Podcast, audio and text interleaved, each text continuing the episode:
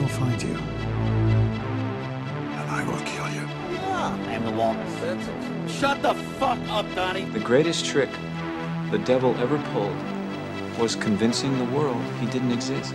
What we've got here is failure to communicate. Mrs. Robinson, you're trying to seduce me. Aren't you? Was it over when the Germans bombed Pearl Harbor? Hell no! Just been revoked. Open the pod bay doors, Hal. I'm sorry, Dave. I'm afraid I can't do that. You want answers! I want the truth! You can't handle the truth! Because it is my name! I see dead people. Today, Junior? You ever dance with the devil in the pale your eye out, kid. Like scary. Uh huh. What's your favorite scary movie? The price is wrong, bitch.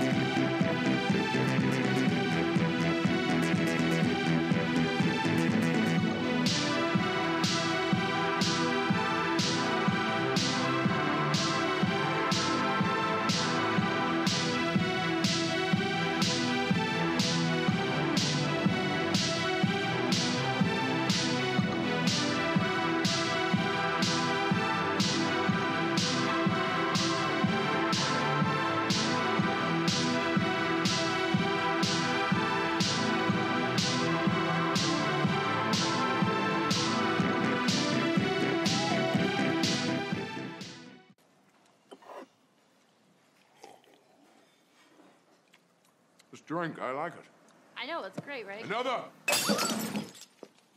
Sorry, Izzy, little accident. Welcome to Critics Not Cynics, the podcast that tries to prove that you can be a critic without being a cynic. And this episode, as you might have heard in our Loki episode, uh, is our next journey in the MCU franchise, and we are covering Thor. And as always, I'm joined by Leslie. Uh, Leslie, how are you doing? Even though uh, we just finished recording a, a prior episode. I'm still good. Are you sure? After my little uh, heart attack scare there, after we finished recording Oh uh, the Loki episode. that was so terrifying. We saw So- the whole episode. So for for our listeners, thankfully you will have listened to our Loki episode. But as I finished the recording, as we finished recording, I hit hang up instead of stop recording. Thankfully, Skype is very nice and knew I wanted to keep that recording, so it still showed up. Uh, but it definitely gave us a heart attack. But uh, enough about the, all that fun uh, scariness. Um, yes, we are continuing our journey through the MCU, and we are talking about Thor. But before we talk about Thor, we're going to talk about what I wish Marvel would still be doing, but they're not the one shots. So we're doing this a little bit differently because we're doing, you know, we're doing the movies in release order, um, but we felt like with the uh, the one shots and considering they're about five ten minutes long, I know they get kind of longer the the later they go on, but uh, that we just go ahead and uh, cover them in continuity of where they fall within the timeline uh, and briefly talk about them because they still technically are part of the MCU. So we're going to start off talking about the consultant, uh, which I think being one of these first like literally like three minute one offs is one of the best ones, even though it's so short, because it gives us context to Stark showing up at the end of Incredible Hulk. Yeah. Uh, so what what thoughts uh, do you have on this this little bit? I just think it's a, just a really clever little scene, you know, with Coulson and Sitwell, and just just having that. Just it's just a, like I said, it's a little clever, just Yeah. kind of haha little thing, and but it does flesh out like their thought process. I feel like, and I like that we get to see. I always like when we get to see Coulson, you know, doing a little more than what he gets to do within the movies. Right, and uh, this is also our introduction to Sitwell. Uh, this is his first appearance, and, and then he doesn't pop up again until uh, Avengers.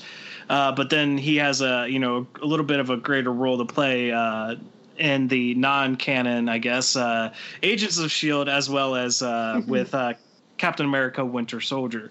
Um, yeah, I really like that. You know, because when um, when we see it in Incredible Hulk with Stark going to the bar and talking to Thunderbolt Ross, we assume that they're talking about getting Hulk to join the team. You know, Yeah. hunting down Hulk and, and, and getting him there. But this gives us greater context where they're like, no, the Security Council wants Blonsky, the abomination. And, and I also like that, you know, Coulson's like, that he doesn't like being called that or something like that, you know. um, uh, th- that they wanted him because it was someone that they could control, I guess, in, in their mind.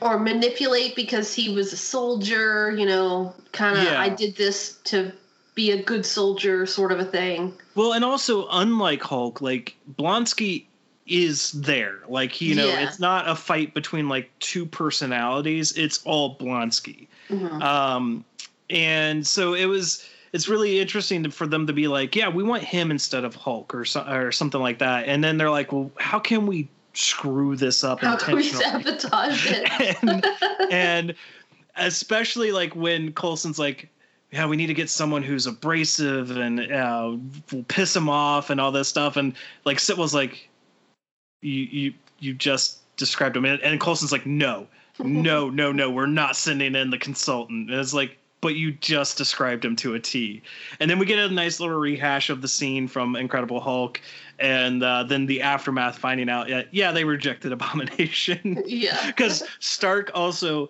bought the bar and then scheduled it for demolition.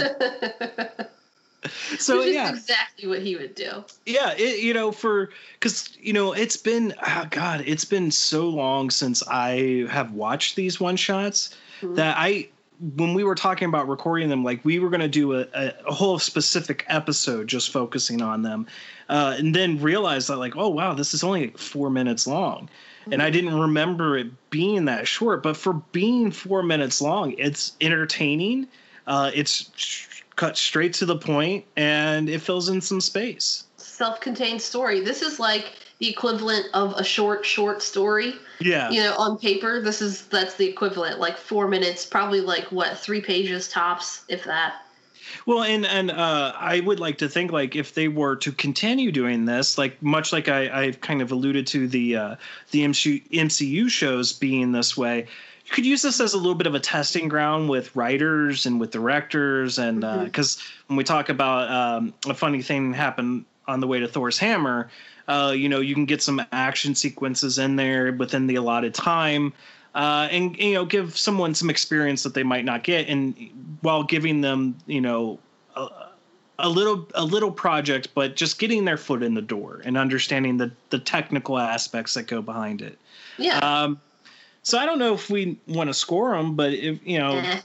They're because there's not really much to, to score them on, but they're fun. we could do thumbs up or thumbs down. Well, like this is a thumbs, up. uh, you Yeah. know, this, this was it's fun. It's entertaining. Like you said, it's it's nice to see Coulson kind of like without having to worry about Fury being there or Stark being there because the camera usually shines on those other bigger characters, and this lets Coulson Yeah. kind of kind of shine.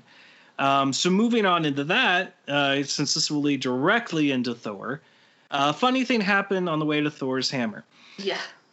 so this you know as i watch it now and i'm a little bit more jaded as a viewer and i see like product placement and all that stuff this feels more like a car commercial watching it now than when i watched it initially because like you'll see those kind of weird car commercials where like the, it almost seems to be nothing about the car but the car happens to be in the background Yeah, like And happens then- to be there. and then like you know he goes in there you have the guys who come in to rob rob the the gas station and then he leaves you know in the car, The car, and it's you know but uh what this kind of showed the comedic genius of Clark Gregg as Coulson uh because I love it like you know he just pops his head out and lets the robbers know he's there.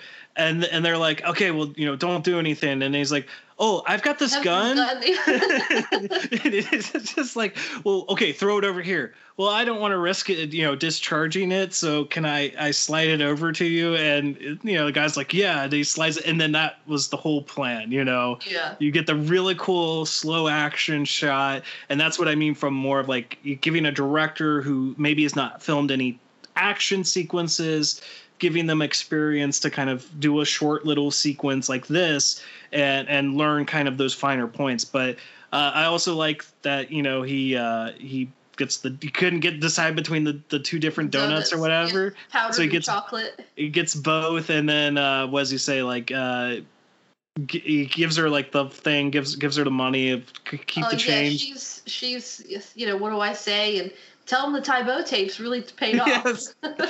and I kind of like also like even though he just helped her out, she's still got her hands up because Yeah. like she has no idea what the hell is going she's on. She's shocked.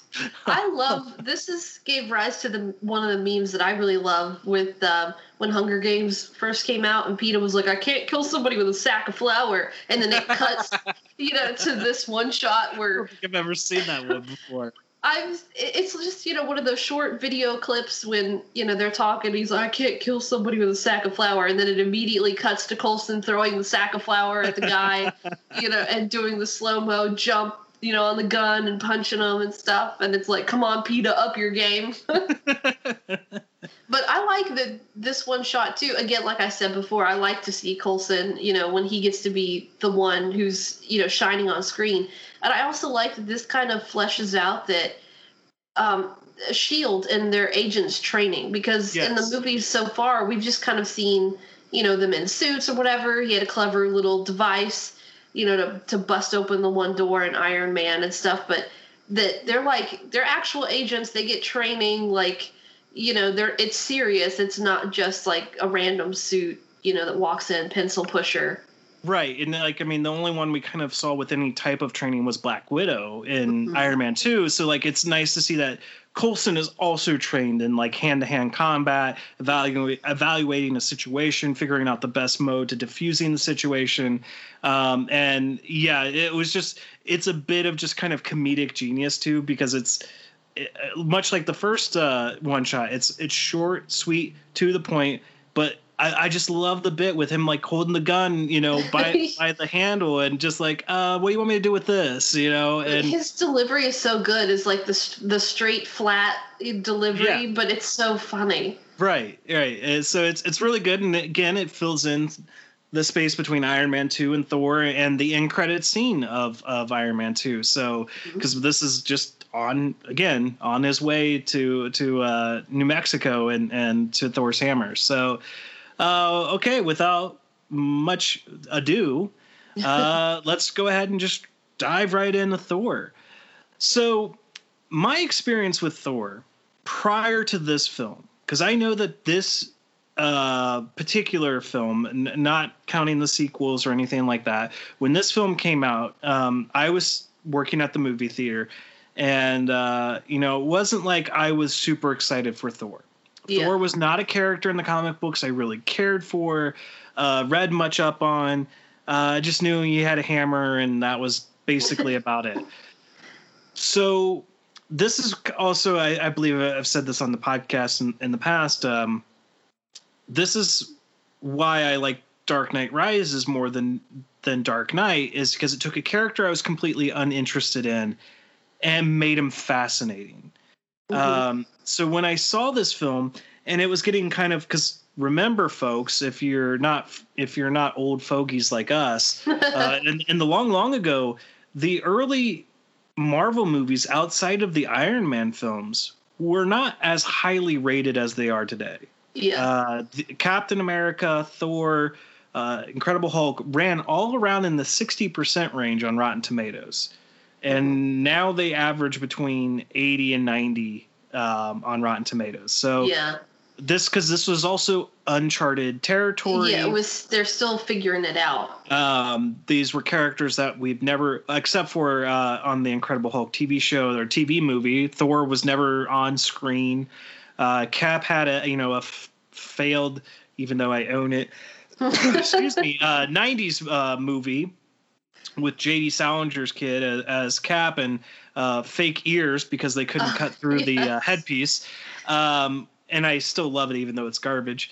Uh, so they didn't really have like Batman, where you had four different films. Superman, you had four different films. Mhm. Uh, you know, Spider Man was a success, and X Men was a, success, but those were their own separate things.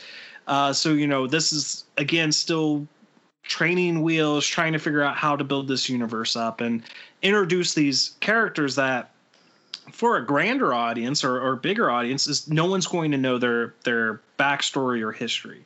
Mhm. So I really appreciate that Thor really made me want to know more about the character. I ended up because at the time I was still collecting comic books.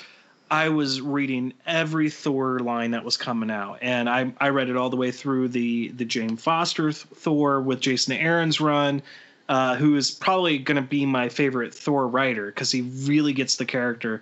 And as much as people might complain about Lady Thor and Thor, uh, whatever the new name is, uh, Love and Thunder, uh, Oh, and, and Jane and, and Jane uh, taking over the hammer.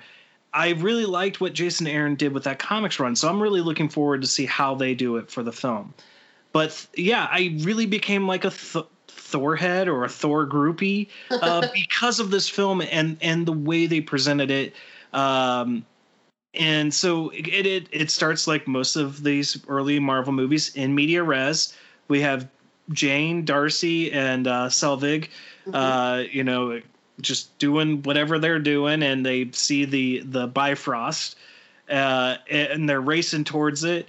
So And get- as basically like storm chasers. She's trying to get that data. Right. And as Darcy does not ever let her forget, she hits Thor. but uh, then it then it jumps. You know, it uh, it gives us this backstory, great narration from Anthony Hopkins, who I think is perfectly cast as Odin. in Yeah, yeah, he's a good choice. um as long as long as he's uh you know not uh eating people uh a la silence of the lambs um and we get uh you know frost giant lore uh we see kind of the war between the jotuns and and uh, asgardians and um you know we get to see a young loki and a young thor which now uh, not having rewatched it for a while seeing these child actors who play these younger versions they actually did them really well Yeah, they cast them really, really well. um, especially I would say even more so on young Loki because he really looks like a young Tom Hiddleston, like as a kid.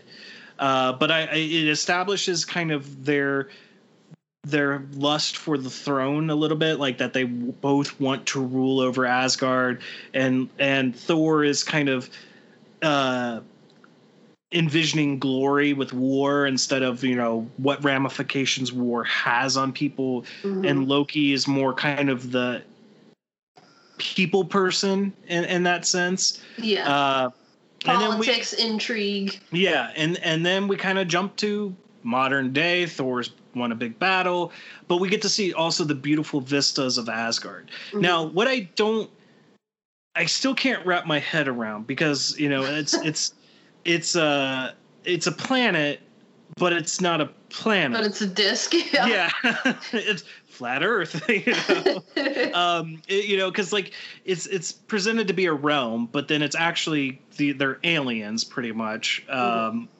and, and yet like somehow all of asgard is just a flat floating piece of land. Disc, yeah. uh, but yeah, it, it, it, I love the visuals of this film, which I felt were destroyed in Thor: Dark World because they they turned every literally darker. Like they just muted down all the colors and everything with what they did in this film. Um, and of course, we get kind of the Jotuns invading to steal the cask back. We get to see the destroyer, and if you're quick enough, because if you've seen Thor Ragnarok, you know this is the origin of that Easter egg. You see the Infinity Gauntlet Yeah, uh, in, in in the uh, whatever this uh, the armory or, or Yeah, whatever Treasury or whatever it is. yeah. Uh, so uh, we this is also where we kind of get that Odin's not pleased with Thor's attitude. Like, yeah, it, this was a ceremony to pass on the crown to him, but uh, kind of seeing this uh, warlust, you know, to Mhm. uh, to to go to war. It it really puts him kind of aback. Uh, but uh, and then of course we get our introduction as Tom as Loki for the first time. Um, And it's really impressive because I would say his performance as Loki in this is not as great as his performances later on. I, I don't know. Do you have thoughts on that? Well, like I'm not saying it's bad, but it, it's like I feel like he's really worked the character and he feels more organic now as Loki, whereas you can kind of feel the acting coming through a little bit in in this first film. Yeah, well, maybe because it's like it's the first one, but Yeah. like I said before, like your first experience with this movie, I feel like people either came out like you did, you know, much more in, you know, interested in Thor and stuff, or you came out like I did. You're Loki stan forever.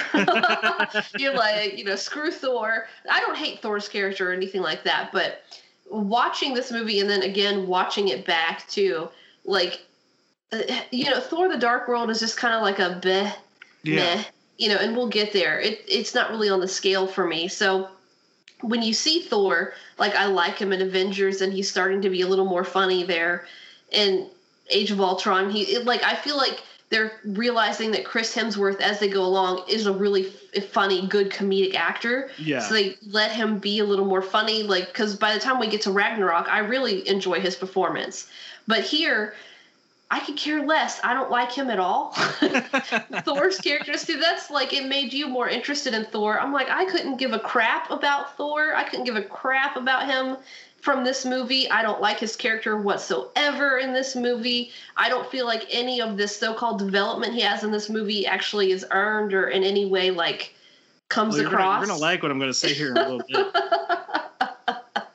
So it's like for me this is you know i feel like you like you come out and you either see things from thor's perspective or you really feel things from loki's perspective and one of the things i do remember about this movie was they were um, advertising it for 3d you know Mhm. so like when he throws the hammer and stuff so i did go and like see this in 3d I did too. to, to see the hammer coming at you and stuff. But yeah, I definitely did come out of it more like sympathizing and understanding towards Loki's whole side of things, even though, yeah, he's the murderer, but you know, uh, and not so much like I'm like, yeah, you know, when you get to the part with the destroyer towards you know the movie, Thor's more worthy now, and he gets his hammer back, and I'm like, eh, I guess I don't really believe any of the acting or anything. Like none of it really has impact for me, like throughout for his So- character, and it's so funny because it's like it's his movie, but it like really has not enough like for me. But then, like you said, we skip ahead to like Ragnarok and all the other stuff, and I love him. He's great. Well, you're, you're going to really enjoy what I'm going to say because I have to agree with you um, on, on character development. Because I really caught it specific. I mean, specifically since we're watching it to review it for the podcast and everything, um, and not just watching it either out of enjoyment or to have something on on the TV. Uh, I, I have to agree that this movie is actually more focused on Loki than it is on Thor at all, even though it is Thor. Yeah. Um, and if you're a listener and you're not looking at it through this eye or haven't rewatched it recently, you might be saying, "Well, how is that so? It's it's Thor. It's all about Thor. It's all about him getting the hammer. Blah blah blah blah." This is about identity for Loki. Mhm. Loki has never felt like he's belonged. Yeah. And throughout the film, it's a journey of discovery for him. When they go in retaliation to Jotunheim and he gets touched by the frost giant, and where everyone else is getting, uh, you know, uh, frostbite, nothing happens to him. His Mhm. skin starts turning blue like a Jotun. And um, which then again is leading into that paranoia of I don't belong, I don't belong. Yeah. And so it's a journey of self discovery for Loki. And when he gets to the cask and, you know, it's fully revealed he is a frost giant or uh, frost midget. Um, Frost runt. and, and Odin reveals the truth to him. This is then where the real malicious side of Loki comes out, but there's still compassion there. Uh, I, I not to because we've already done our Loki review, but I one complaint I saw on on Loki was that it's not doing a good job, you know, because he's supposed to be the villain Loki and yeah, he's being the more empathetic Loki of of uh, Infinity War.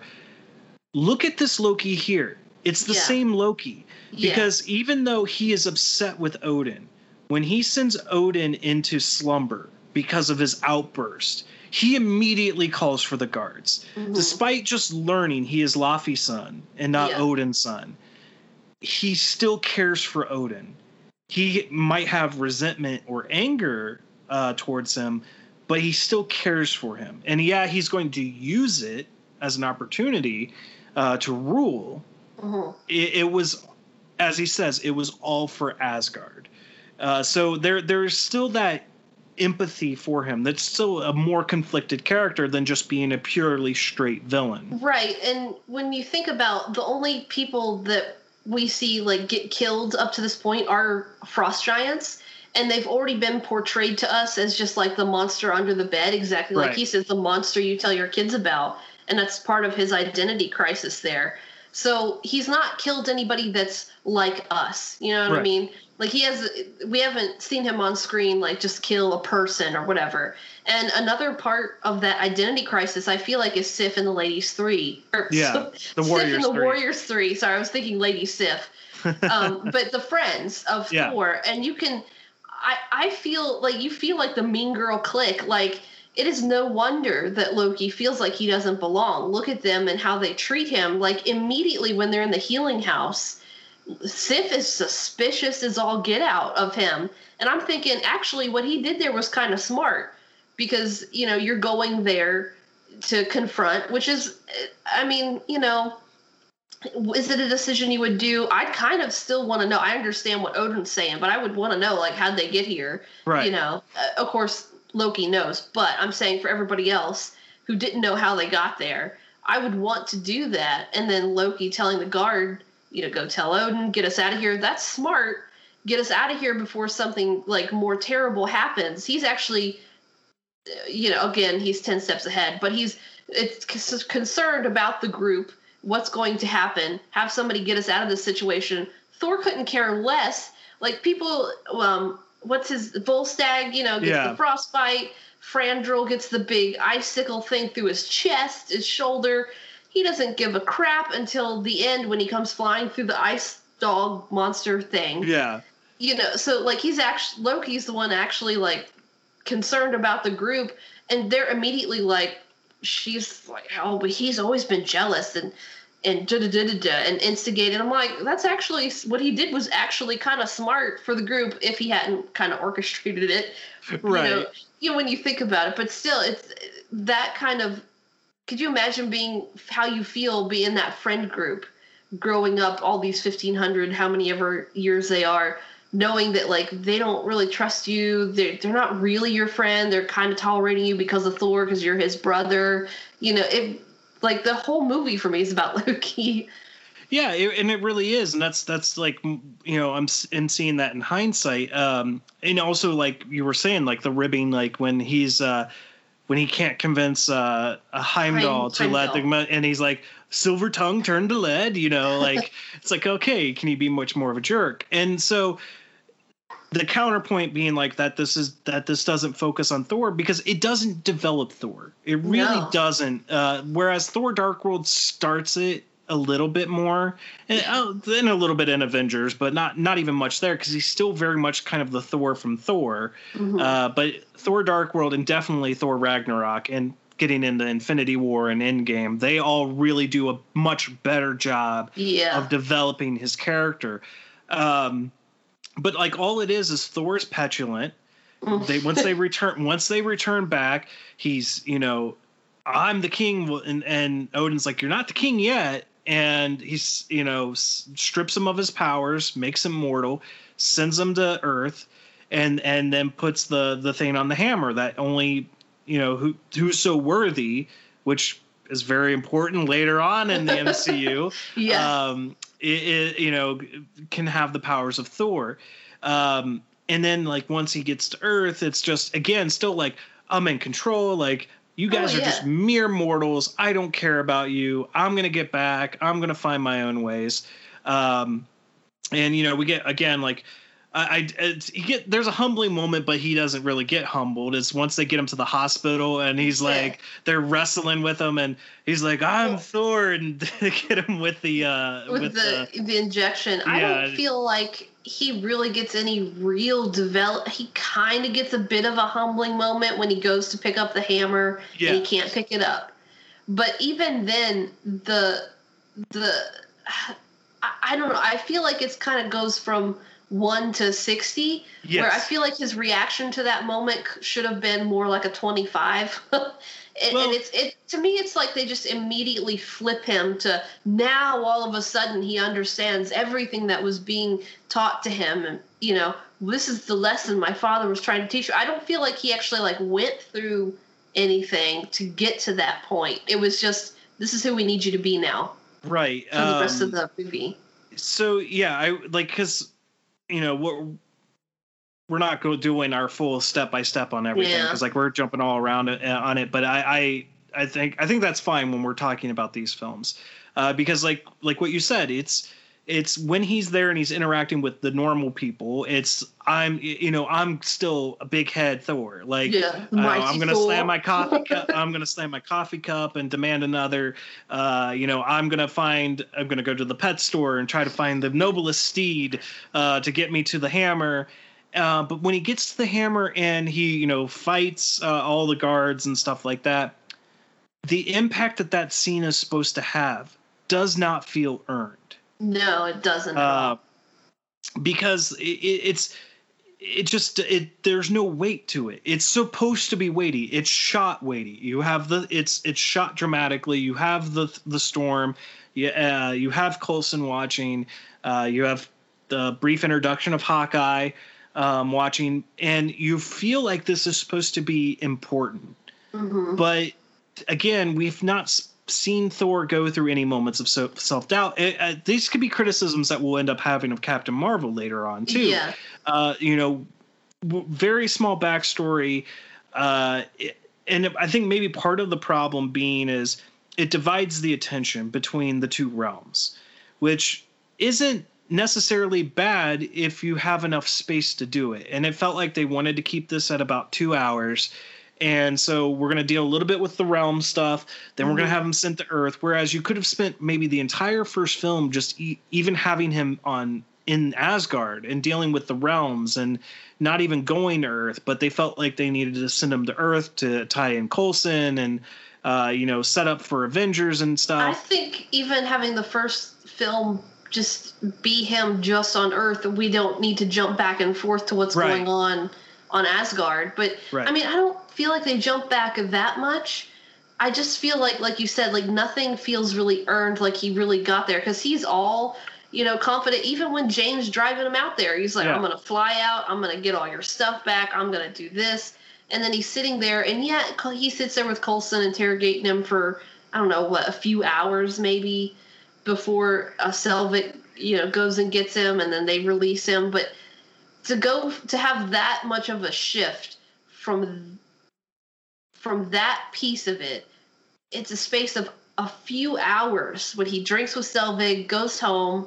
They're having they're making breakfast when the the four warriors show up hmm and then now he's like i have a plan and i'm going to sacrifice myself and i care about your safety now it's so much in such a short period of time it does not feel earned whatsoever Right. and uh, the fact when we do sorry when we do jump No, back to the realms and sif's charging on up to the throne and they're all mad that loki Yeah. is on the throne like immediately angry about it like i don't they don't give us the 1500 years of history between them to understand this level of distrust right. and i i can kind of see people arguing like well you're coming from the comics you know that he's supposed to be the villain blah blah blah sort Even of Norse thing mythology. Yeah, like even the mythology, but I'm kind of like, well, they're establishing their own universe and they're giving us the characters. They haven't really given me any reason to think that he's, you know, purely evil. Maybe mischievous and like the annoying dick who pulls really annoying pranks,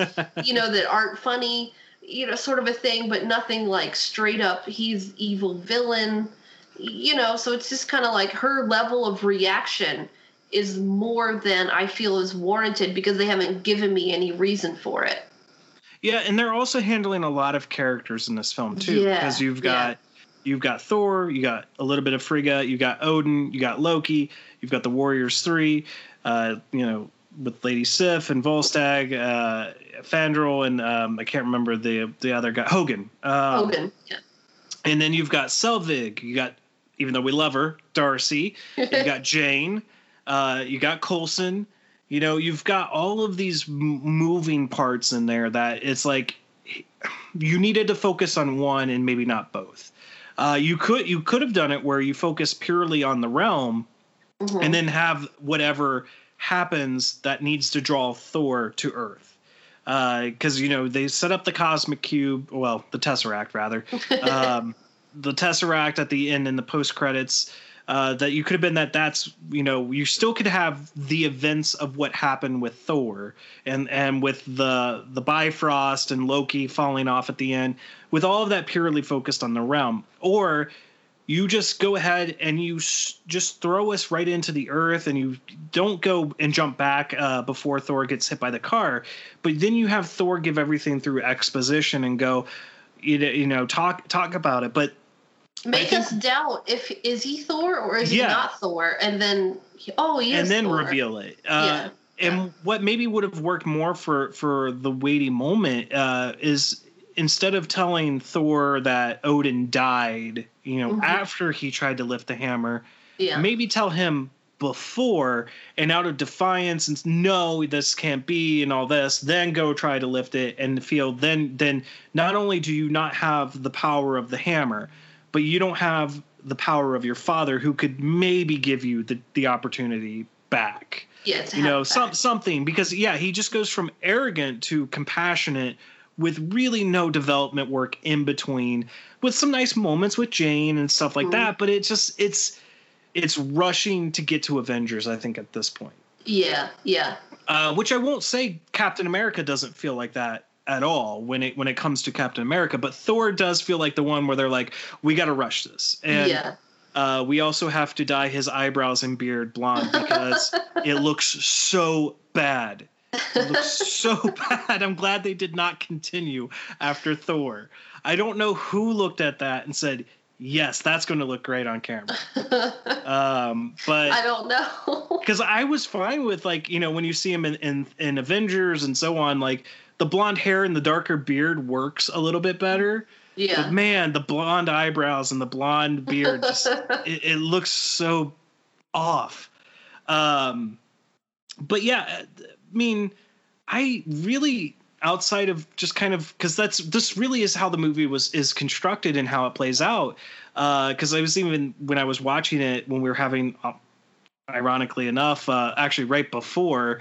Uh, we had the really bad thunderstorms and the tornado warnings. I watched Thor, Coincidence? I think not. Maybe Thor wasn't happy I was watching this movie. Um, but it was like, it's so cookie cutter, I think, like in the sense of like, you you know what's going to happen. You could even walk away for a few seconds, come back, and you've not missed anything of super importance. Right, right. For for I mean, there are key scenes that are very important that you would be out of place. Again, mainly with Loki. Mhm. Um, but with Thor, it's just like, okay, yeah, this happens. Funny stuff happens. Funny stuff happens. Okay, now he's good. Give him the hammer. Let's rush to Asgard. Uh, and immediately just fight with Loki. Like, Yeah. don't give Loki any time to explain because he still says, like, even though he invited the Jotuns into Asgard to quote unquote assassinate kills Laufey. He like he literally kills his own father. yeah, he literally did it, and he, I feel like once he once he realized and knew for sure that he was, a, you know, a Jotun, a frost giant. Like you said, it's all about his identity crisis and wanting to prove that he should be the one to be made king of Asgard. He's like, well, let's get rid of like the enemy that has been the ever-present enemy, apparently that they tell scary stories about the frost giants and stuff Right. gets him in there, kills him. I don't think he ever had the intention of allowing them to kill Odin. I think he No. was every intention was I'm going to kill him. I'm going to look like the hero, you know. and this is the part where I feel like like we talked about in the Loki episode when Thor comes back, I feel like Frigga's like a little too quick with the oh Thor and runs right to him and stuff. I don't know. I get like I'm not a mother, so you know maybe I don't understand. Well, I think know, also child it- comes back, but I still feel like it's too fast. it's lack of knowing what they wanted to do with Frigga. Yeah, You know, I, it's like she, it's Rene Russo, fantastic actress, but like she's just kind of background dressing through 90% of the film. Yeah, I feel Um, like she really needed more of a of a scene with Yeah. both of the kids to establish her relationship with each of them, Right. and not just like yeah, you said, a potted plant. which is which is like kind of like what they do a little bit with Thor Dark World, you know, and and then we get more of it obviously in Endgame, um, eh, which kind of like it retroactively makes things a little bit better. It still doesn't quite fix this particular scene that you're referencing to, but at least we understand the dynamic of the relationships a little bit more in those later films, uh, and the importance that her her spoiler death in the later films uh, has on both of them and not just one or the other. Mhm. um, but yeah it, it just it's quick to judge. It's immediately let's go into the, the fight. And in fact like you know once odin finally wakes up to save them at the end after destroying the bifrost which like when you think about story wise the bifrost is the means for them to get to earth. You've now just destroyed the means to get to earth like because it, it when you get to avengers it does feel like a little bit like uh, a MacGuffin for how Thor can just show up on Earth yeah, because he like has that one little line about how much black or dark magic dark did, energy. did father have to conjure to get you here. Yeah, and it's like, you know, it's like, come on, you know, you could have done something, or you could have even said that the Bifrost was fixed because by the point we get to Thor: Dark World, Bifrost is fixed. Well, Uh, but- that also for me begs the question about um, how do they get other places? I guess because the Bifrost is fixed, but they know all these other places. You know, when they give the is it the Tesseract to the Collector and stuff. Yeah. Like they're aliens. They travel to all these different places and stuff. Like they don't have any ships at all. Like not a single one. Yeah, it, it's well, yeah, because the Bifrost really only accesses realms. It does the nine realms. It doesn't Mhm. necessarily access other. I guess the realms are planets, but they don't go to the m- vastness of the universe or anything like that. Um, but you you have that great kind of moment with Loki, like saying we, we could have done it together, Father, or, or something to that extent. Like you know, I've done it for you. yeah, it was for his approval. That's all he really ever wanted was Odin's approval and Yeah, and he even says it when they're fighting. It's like I never wanted to throw. I just wanted to be your equal. I just wanted Yeah. to, you know, I wanted all you and all your jerk friends to like treat me, you know, with some respect. but I'll also say I think one of the best things to do in a fight, especially with Loki, is simply setting the hammer on Yeah. his chest Yeah. and just be like, "You're not, you're not going anywhere." Right. um but yeah you know that's that's that's pretty much all of this all of this movie that's it's it- it was a rush to get a thor film out there i mean i'm not saying it was actually rushed in production or anything like that but it was let's get a movie out there let's at least establish his character get his basics in there we'll worry about the development stuff later that's kind of how it all feels when you get down uh, to the end of it uh, and you get you know the I like the nice little end thing with him going to Heimdall and asking how Jane's doing, and she's Mhm. searching to find a new way, and um, and then uh, you just get that kind of ending on a high note. You know, it's a very hopeful hopeful ending, and then we get to our post credit scene, which watching it now again in hindsight and retrospect doesn't make sense, but oh well and I mean, it doesn't make sense from the Loki perspective, but uh, you have Selvig going to the dark energy research facility, and Fury's there, and he introduces the Tesseract. Right. Uh, and you have some manipulation, maybe by Loki. I don't know. yeah. He Uh, looks this one, odd. This is one of those ones where I feel like I flesh it out in my mind to make it make sense more than what we get there. Yeah. you know so in my mind when you hear Selvig talking to Fury and he's talking about like you're doing great work and I've got this foster theory and stuff, I feel like that's indicating a significant amount of time that's passed, like six months or more at Yeah. minimum has passed. So I'm feeling like in my little head canon here that Loki that's where he just was like falling through space, the realms, wherever, ended up with um what's his name with the Chitauri, not Thanos, the the guy. Yeah, is is like a Um, major domo. Yeah, yeah, that basically ended up there or ended up somehow in that orbit of Thanos. Uh, because I feel like when you look at him, he like he looks abused. looks- he looks he looks bad. Yeah, like because he's got some some stuff going on in his, uh, his temples, and like he's Yeah. pale, and so Yeah. yeah, it, it it was. I don't know what it was meant to imply. I mean, like what it was meant to imply was Loki's still alive because you know we see him just fall Right. off into the vastness of the universe, and if you don't stay for the credit scene, you're like, okay, he's dead. Yeah. And this is the revealed. No, he's not dead. He's somewhere. Maybe he's in Selvig, or he's pretending to be Selvig, or he's manipulating Selvig. Uh, so it's like it felt like they had something else planned there. And then when they finally got to like writing Avengers, it, like Joss Whedon was like, "No, I'm gonna have him do this," you know, Yeah, or something like kinda- that. Uh, so because he has the scepter in Avengers, I don't know if it's like did Thanos use the Mind Stone to mind control him the whole time? I don't feel like that's the case.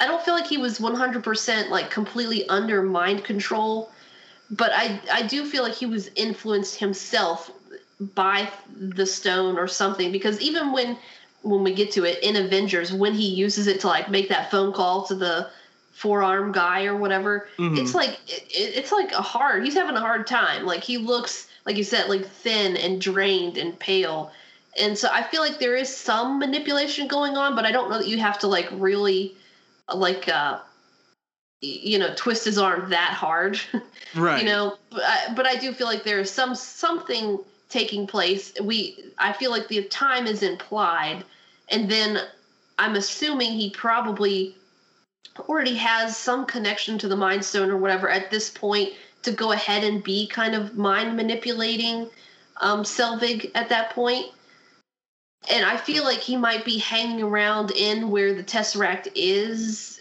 uh, via projection somehow. Like that's how they're kind of understanding because at that point again avengers hawkeye's the one who says a door opens from both sides. Right. everybody's treating it like it's only a one-sided door that maybe he's somehow like telepathically something like sending his mind through. But i feel like it's just implication of time has passed. Things have happened and, and we're and we're probably giving more thought into it than yeah, that's like that's one of those like I feel like because my head headcanon fleshes it out a lot more than what you're given, it makes it make a lot more sense to me and fit than if you're just thinking well, he literally just fell from Earth and now he's somehow inhabiting Selvig. Oh yeah, yeah. I don't think uh, I, I don't think anyone is necessarily uh, taking it as this is immediate. Uh, if I gave that impression, that's that's my own fault. But yeah, like, but I feel like the cut kind of makes oh it yeah, because you see him fall and then the very next time if you stayed that you see him is immediately there so i feel Yeah. like the cut between where you see him last and then go right to here and he looks kind of beat up like oh maybe he just fell to earth sort of a thing could give you that implication that like he fell to earth that's that's that's very true. Uh, but it's definitely one of the one of the uh, also more interesting um, in credit scene because it's it sets up for Captain America. Uh, but we did forget about one of the most important characters slash non-characters uh, of of the MCU, uh, Tonesburg or Tonsberg, however you say it, the place that is attacked by the frost giants at the beginning, oh as a running, you know, reoccurrence throughout the other films. I believe. Uh, I believe it's the city that's invaded uh, by um, Red Skull at the beginning of Captain America but it's definitely where they go in Endgame to kind of resettle Asgard, jumping way ahead. But Oh, yeah, uh, you know, it's it's yeah, it, it it pops up a few times, so you know, it's it's kind of nice. It, it shows continuity. Yeah You know, it yeah. shows that these places that we've seen before exist uh, later on, and and it's kind of nice, especially with how they tie it to Thor and everything else. But uh, I don't really have much else to say. Like, I agree totally with you. I don't think I would have agreed with you uh, back when I first saw it that this was a Loki film, you know, and that the character that gets the most development and the probably the better story beats is Loki. Mhm. But definitely watching it now and seeing that it focuses more on that on that personal identity crisis, and that Thor is just kind of there Yeah. and like okay, there without there with the hammer, Yeah, there without the hammer, is whatever the they need it to be right? in order to move the stuff with Loki along Exactly. and to and to establish to give him an excuse that establishes why he's an Avengers. Right, right. So yeah, it just it feels very much like a movie to just get it out of the way. You know, to pull the Yeah. band-aid off. Here's Thor. So I maybe I can understand why critics kind of were a little bit harsher on it. Um but uh, yeah, I, I still really enjoy it. I, I think the visuals are very stunning. Uh, fight sequences are really good. Uh, I will continue to say this all the way through all the Thor movies. The Warriors Three get the Shaft. Oh, yeah. This is about the only film that they get adequate screen time, Yeah. but the other two films they get the Shaft major time, especially yes. Ragnarok. Oh yes. well, it's we and we don't know where Lady Sif is. Oh yeah, I was I was wondering because Sif appears in Agents of Shield. yeah. I'm wondering if that's the reason she gets the shift, the shaft, Um, the rest of the shows. Because rumor. Well, go ahead. Finish what well, you're saying. I was gonna say because of the divide Yeah. between Feige and and the And shows. Jeff. Yeah, that well, you're gonna go there, but you're never gonna appear in a movie again. But to be fair, Fury showed up on there too. That's once. true, but um, but that's Samuel Jackson. you're not, you're not going to tell Samuel Jackson no. Yeah. Uh, Oh, especially, but- I think. Go ahead. Oh, sorry, I was thinking of a completely different point that I wanted to Oh yeah. before I forgot.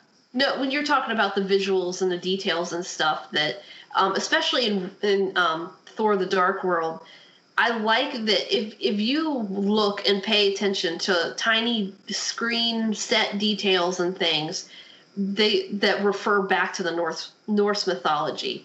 And I, there's a couple that I'll point out in Dark World that I was just like super excited about when I saw them but if you you'll just like see something in the background and it's like that's a reference to the mythology Right. Right. Um. Well, oh, now I, I've lost my. No, you're fine. Uh. Oh, I don't know if I'll find it again, but anyways, um, yeah, it was very much a, a, movie to kind of get in and out of the way. Oh, now it comes back to back to my head. Uh, it is rumored. I don't, so I don't know if this is true or not, but that Sif might be in Love and Thunder okay um, and that there might be like a struggle between her and Jane okay because, like in the comics, Sif and Thor have had a little bit of a romance, and Jane and Thor have obviously had a bit of a romance. Uh, but like I think her not accepting that she gets the hammer or something like that. But Mhm. that's completely speculation. Just a rumor I heard, and that was a rumor I heard a long time ago. But it would be nice to see her kind of show up again, especially her her not being in Ragnarok is Yeah. is felt, especially with how the Warriors three are are dealt with in that yeah, film. yeah, it's very obvious she's not here where is she Right. like in a very glaring bright red neon sign sort of a Yes. way So hopefully we'll see her return because I think Jaimie Alexander does a great job as Sif.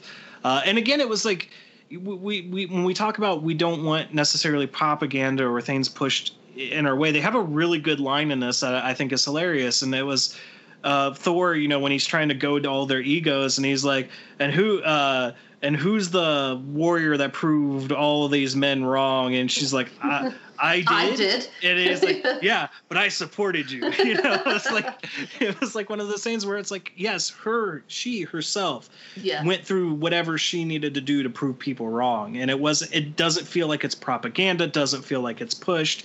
It, Right. it feels organic for the character. Yeah because um, her fight scene with the destroyer is really good Oh yeah. like she is skilled yes. So she doesn't feel like an unskilled, let's just put a woman in here sort of a character. Right. And we're looking at you, Captain Marvel. Uh, all right, so let's get into the scores for this one. Um, do you want to go first or should I go first? Uh, you go first on this one. All right. Uh, I think I'm going to land on a three and a half. Okay. Um, you know, I, I as much as I really enjoyed it, like when I saw it in theaters for the first time, and it really invigorated that that want to know more about the character and stuff. Rewatching it now and really finding those glaring problems with character development uh, and just feeling like this movie was just to get to Avengers as quick as possible. Uh, I really have to kind of knock it off for that, you know. And like we said, for a movie that's called Thor, it focuses not, and this isn't a complaint, but it focuses way too much on Loki and developing Loki when it should be taking that time to develop Thor. Yeah. So, as a Thor movie, this is probably a three for me. Mm-hmm. If this was Loki, the movie, this I feel like would be like a four or four and a half. because you're right, as we've talked about, he gets all the development, like all of the really good nuanced development. Thor is just like a bull in a china shop in this movie. It's okay, and it's still better than Thor: The Dark World. Yes. if that's giving you any indication of things to come but I, I mean, yeah, it's a good one. I like the music. I, again, like you said, I like the visuals. I think everything's very beautiful. I like how you know, I, I like the the visuals of Asgard, but I also like the visuals of wherever there are in New Mexico because Oh, I yeah. think it does. It looks nice. I like that kind of worn out old town feel it- in the desert. it feels desert. like it's um like a you know 50s like yeah, Manhattan but left project behind. era. Yeah. Like one of the empty towns that they were going to use for atom bomb testing or something. Like I, I like all of the design of of everywhere that they go when they're in there, and I also I like the designs of everybody's costuming. Like I said, there's details if you like look at things that will like make references back to the Norse mythology, which I really appreciate. Um, you know, it's one of those if you see it, you're like, oh, there's that Yeah. thing and it's really cool and you and you like it. But overall, yeah, as for the movie Thor, probably like a three. And I want to leave it as a three because I know that I want to rate Dark World lower. Well, there's some foreshadowing for you. Uh, will be what will be really interesting is to see because it's been a while since I've revisited Thor: Dark World, where we both land up. If I'm going to be more generous, or or if I'm going to be just about as harsh as as you. Um, but yeah, it, it's it, you know it's the journey, it's the stepping stones. Like we've said, uh, these early MCU films outside of the Iron Mans, because like those were kind of the the big hits. Like that's Yeah. really even though I- Iron Man was a big hit. without Iron Man, none of this, none of this happened. Yeah, yeah. Um, and that's not even talking about like the post credit scene. It's just the success of Iron Man and Robert Downey Jr. as Tony Stark. Mhm. We would not have the birth of this franchise. Uh, and so, uh, it's it's just them getting the training wheels, and we know eventually we'll get to to two wheels here before too long. Because really, I think by the time we reach Avengers, that's when you start seeing that okay, we can tell better stories, we can tell grander stories, we can. Well, and I think the the good audience reaction to loving what they did and then seeing Avengers and the audience is like, yeah, you know, and everybody's enthused and they're like, all right, like now it's on. The snow the snowball's rolling down the hill, like let's go. Right, right. So this is where I think because you know I I'm more of a fan of the DCEU than you are. Uh, this is the notes that they probably should have taken a little bit more uh, when they're when they're developing their cinematic universe. Because Yeah. right now the big complaint, and I think that James Gunn, as much as I like him, I think he's misunderstanding the complaint that's coming out right now from the latest. Uh, Suicide Squad trailer uh, because they say that you know Bloodsport put Superman in the ICU with a kryptonite bullet, and I now I I've been following the social media buzz on it or anything, but apparently people have been complaining about that line from the film, and he provided comic book evidence that Superman has been to the ICU because of a kryptonite bullet. It's not that they don't think that that can happen It's that we have not seen something like that happen yet within the DCU Right. for us to accept that you can throw that one line out there, but we're not seeing it happen on screen. We won't see, well, we may, I don't know, the film's not out yet, but we're not seeing any actual references to that happening in reality of the film. So that I think is really where the complaint lies. And it's not saying that it's out of the realm of possibility. Hell, if you've watched Smallville, we've seen it happen there. Uh, So, you know, it's it's not the debate of it actually happening. It's we want to see something like that happen or establish that it has happened better than just a throwaway line. Right. Uh, but the DCU's all a mess. Uh, hopefully, Flashpoint, since Im- or Flash, uh, with the images that are kind of coming out on that and speculation about what's going to happen on that, maybe that'll fix things and get it more more streamlined. But we'll we'll uh, we'll see that when that gets there. Yeah, Uh, I don't. so- um, I don't hate the DCEU. You know, I watch the shows off and on, but you know, I've been telling you, I've really been enjoying the Superman and Lois show. Right. So right now, that's probably at the top of my list of like, this is the best thing the DC's ever done. Batwoman. no. yeah, see, I've got a whole different set of problems with Batwoman, even though I'm I'm suffering through it.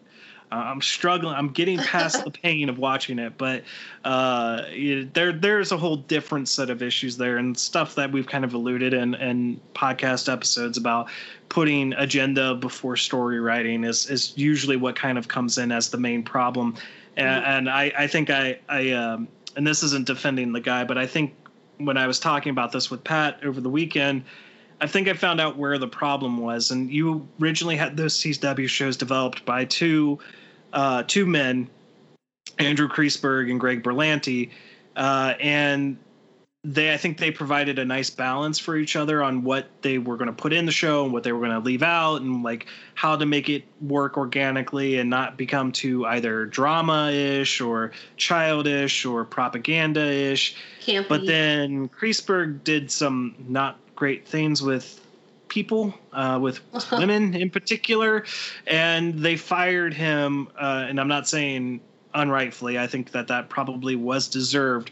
But once Kreisberg was out of the picture, Berlanti is just now running fully unchecked and doing whatever he wants with the shows. And I think it's to a detriment because you need to have that balance. Yeah. Uh, I think like that's one of the reasons why I like discussing things with you is you can point out st- stuff that I might find or that I might have that might have inconsistencies with it and balance out and me going, yeah, you know, you are kind of right on that. And uh, even if I don't like to admit it, um, uh, and if you listen to our Loki episode, I think she tried to gloat that over me. Uh, Only a but- little bit. only a little bit. Uh, but yeah, you know, when you have that, you know, that that rebounder, that person to kind of do the sound Yeah. off with, it, Well, it helps. always yeah, it's always interesting with to get different perspectives. I feel like I mean, because yeah, it can kind of sound like an echo chamber if we agree on a lot of stuff. But you know, I see something that you might have missed, and you see something I might have missed, and it's always interesting to talk it over. Right. like, what what did you see? What did you think about this? How did you interpret that? Yeah, and so uh, it's just like one of those things where, yeah, you just gotta gotta I guess take it take it for what you can, whatever. Um, but you know that's we're going off the off the off the rails there with uh, what this episode is intended. But we hope you enjoyed uh, enjoyed our review of Thor. Uh, like we've said in our in our previous MCU uh, franchise review episodes, I think we're really enjoying this. Like it's fun to watch it from knowing where it goes and then revisiting how it started because like for myself it's it's been like it's been a while since I've gone through and actually like revisited some of the films like with with intent watching like with Yeah. with paying a hundred percent attention uh, I know occasionally, like before the next Avengers film, I would try to like rewatch all of them or most of them before that film, or at least the the last Avengers movie before it. Um, so it's nice to kind of now be watching it as it unfolded and re-experiencing everything. So we really hope you guys are enjoying the series because I think we're having a fun time with it and. Uh, that's gonna do it uh, for this episode. So thank you guys, and here's our you know end of episode uh, jig. Um, you know, if you're not following the podcast on social media, you can follow us on Facebook at Critics Not Cynics Podcast. uh, on Twitter at Critics NT Cynics. Write into the podcast at criticsnotcynics at gmail.com. Let us know what you think of Thor. Uh, am I are we wrong calling it or you know maybe putting the petition out there to rename it Loki, uh, or or are we right? You know, it would be it'd be great to hear from you guys and, and hear your thoughts. Uh, you can listen to the podcast on pretty much every podcasting service Podbean, Spotify, Google Play, Amazon Music, Audible, and as always, iTunes. Uh, and uh, if you like what we're doing, leave us a rate and review. So, all right, guys, we will talk to you next time.